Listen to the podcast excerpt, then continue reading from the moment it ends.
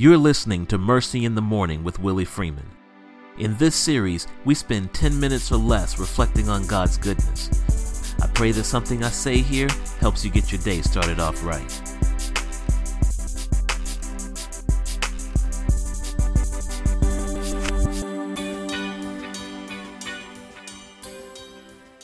Being born can sometimes be a shocking and unpleasant thing. Before birth, you're largely enveloped in darkness. The darkness is comforting and familiar since it's all you know. Your eyes haven't dealt with direct light before. You're fed through an umbilical cord with no need to ask for food, no need to seek out nourishment, no need to determine when it is and isn't time to eat. You breathe liquids, you're surrounded in liquids, and all your movements are within liquids. Before you're born, you're entirely surrounded by your mother the one person who is fully responsible for you. You have no responsibilities of your own. You don't have to make decisions, weigh options, or think deeply about anything.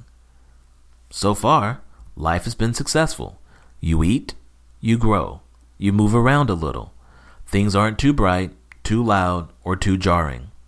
You don't have to make a lot of choices. Overall, some might say life before birth is easygoing, peaceful, and maybe even relaxed. But there's one small detail. You can't stay there. The longer you live, the closer you move to leaving that world. You'll either come out and meet the new world, or someone will come in and remove you. The only way to keep living is to leave the darkness and start the next phase of life. And so you are born. You didn't have a lot of choice in the matter. You didn't have to perform a bunch of amazing feats. One day, it became clear that something wasn't the same. It was obvious that something was happening. And then everything changed. And there was light, and it was good, but it was bright. Your first time in it may have been a bit startling. Your eyes might hurt a little bit at first. It's okay. Your eyes will probably adjust. You have new senses, or, more accurately, you have new access to existing senses. You can taste and see and smell and hear and feel things like never before. It's almost overwhelming.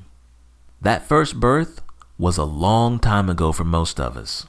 Jesus the Christ says, regardless how you were born, you have to be born again. John 3, verse 3. And Jesus is the final authority on such things. Matthew 28, verse 18. Your natural birth is complete. You were conceived in natural darkness and born into a natural world full of light from the sun. The natural world is, well, natural. But you, my dear sibling, are supernatural. Genesis 1, verses 26 and 27, Genesis 2, verse 7, verse 20 and 22 as well. Before being born again, we are largely enveloped in spiritual darkness. Hatred, selfishness, greed, lust, pride, deception, and laziness seem to saturate the world. Galatians 5, verses 19 to 21. Some of these things become familiar, predictable, and comforting, and people love them. John 3, verse 19. We are fed these things through daily interactions, entertainment, idle thoughts, and societal pressures and norms. We don't have to ask for it, but often we go the extra mile and actively seek out negativity and drama. We often avoid deep thought and critical decisions. On the other hand, we often opt for deep thought and debate instead of timely action. So we eat and grow and move around in a world that is in fact very loud, jarring, chaotic, and full of choices that bring repercussions. We tell ourselves this is life. But in the back of our minds, and I mean every single one of us, we know one very uncomfortable truth. We can't stay here, just like we couldn't stay in the womb. The longer we live, the closer we come to leaving this world. We all know it, and so we must move into the next phase of life. We must be born again. We must leave the darkness of this world and move into the spiritual, supernatural light. This time, you have a choice in the matter. Deuteronomy 30, verse 19. You still don't have to perform amazing feats, only believe, repent of your sins, and be baptized. Mark 16, verse 16. Acts 2, verses 37 and 38, Galatians 3, verse 27, Romans 6, verses 3 and 4, Matthew 28, verses 19 and 20. Because it is a decision this time, many of us will choose death instead of rebirth. Some of us would rather die in control than to live under someone else's rule. But for those of us who choose rebirth, everything changes. We are born again. We are newborn babes squinting in awe at Jesus' light. We have to learn to walk spiritually. We spend a long time in the toddler stage, stumbling as we walk in that light, letting God's word act as a lamp to our feet. Psalm 119, verse 105. We learn to depend on our Heavenly Father for everything. James 1, verse 17. We trust Him to feed us, protect us, surround us, comfort us. Matthew 6, verses 25 to 33, Matthew 11, verses 28 to 30. We recognize His power, Colossians 1, verse 16, and our weakness. We recognize His power in our weakness, 2 Corinthians 12, verse 9. We are humble servants and at the same time joint heirs with Christ. Romans 8, verses 12 through 17. We are saints. 1 Corinthians 1, verse 2. We are priests. 1 Peter 2, verse 9. We are the children of the Almighty God.